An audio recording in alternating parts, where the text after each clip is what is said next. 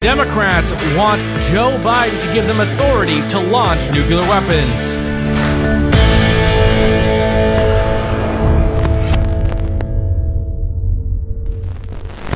I'm Gage, and this is America Divided. House Democrats want Biden to give up sole authority to launch nuclear weapons. Several dozen House Democrats signed a letter asking President Joe Biden to give up his sole authority to launch nuclear weapons and, quote, consider modifying, end quote, the command and control of the United States nuclear forces. I think this is crazy talk, and I don't understand why Democrats, especially House Democrats or even senators, should have access to our nuclear arsenal, it doesn't make any sense. That's the president's authority. Joe Biden, just as Donald Trump was, is the president of the military. And well, he has control over if we launch a nuclear strike or not. We have a lot to talk about today, but before we do, here's a word from our sponsor. Are you concerned about what's coming next? The political upheaval in our country worsens by the day so does the potential for more drastic COVID 19 lockdowns. This is a turbulent time to be alive. And, well, you need to prepare for whatever might happen. Will there be food shortages? People used to laugh at preppers, but they're not laughing now. The smart advice is to have enough food, water, and supplies on hand to last at least 30 days. That's why I use My Patriot Supply. They're the leaders in self reliance and they have a four week supply of emergency food that lasts up to 25 years in storage, so you never have to worry again. Why take the risk of going without food or standing in government food lines?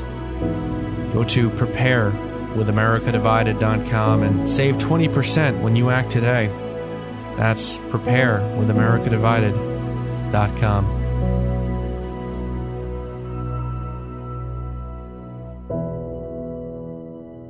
quote, vesting one person with this authority entails real risks, end quote. A letter from Representative Jimmy Panetta, Democrat from California, said, quote, past presidents have threatened to attack other countries with nuclear weapons or exhibited behavior that caused other officials to express concern about the president's judgment, end quote. The letter stipulates, quote, while any president would presumably consult with advisors before ordering a nuclear attack, there is no requirement to do so the military is obligated to carry out the order if they assess it is legal under the laws of war. Under the current posture of the United States nuclear forces, that attack would happen in minutes, end quote. I don't even know why this is up for conversation. I, I mean, this is, this right here doesn't make any sense other than Democrats are scared that Joe Biden isn't in the mental capacity to, well, have the responsibility of the nuclear football or the nuclear codes. I mean, let's be real. Joe Biden, just like Donald Trump, could start a war.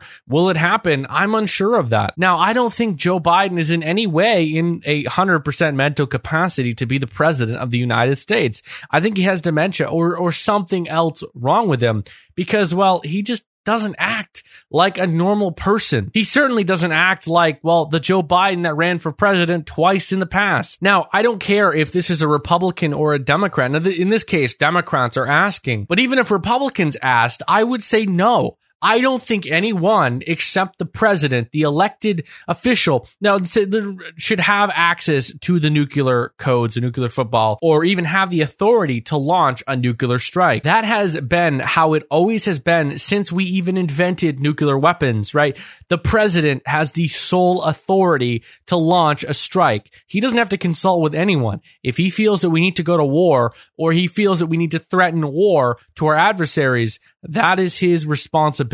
And the American people know that. When we elect a president every four years, well, that's just what we understand. Yes, the president is going to have access to the nuclear codes. The president is going to have access to launch a nuclear strike. The president just has access to this stuff. And I, I don't think, I, I, feel like the Democrats, the House Democrats are wasting too much time on stupid stuff like this.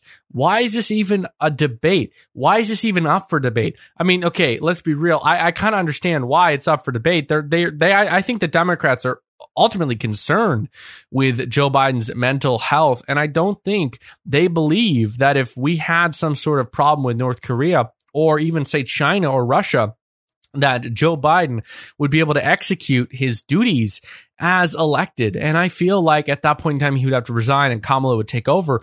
But I believe that that's ultimately why they're even sending this letter. Now, at the end of the day, I just think they're wasting time from actually getting stuff done like they're supposed to, which is kind of frustrating. Like I said, if a Republican asked for this, if a Republican said, Hey, I would like to propose that, well, the Democrat president or even the Republican president doesn't have sole authority, I would say, listen, are you stupid or something? The president of the United States is the president of the military, and that's important because he is the commander. He's the chief. Everyone in the military looks up to the president. He's the boss. He's the big man.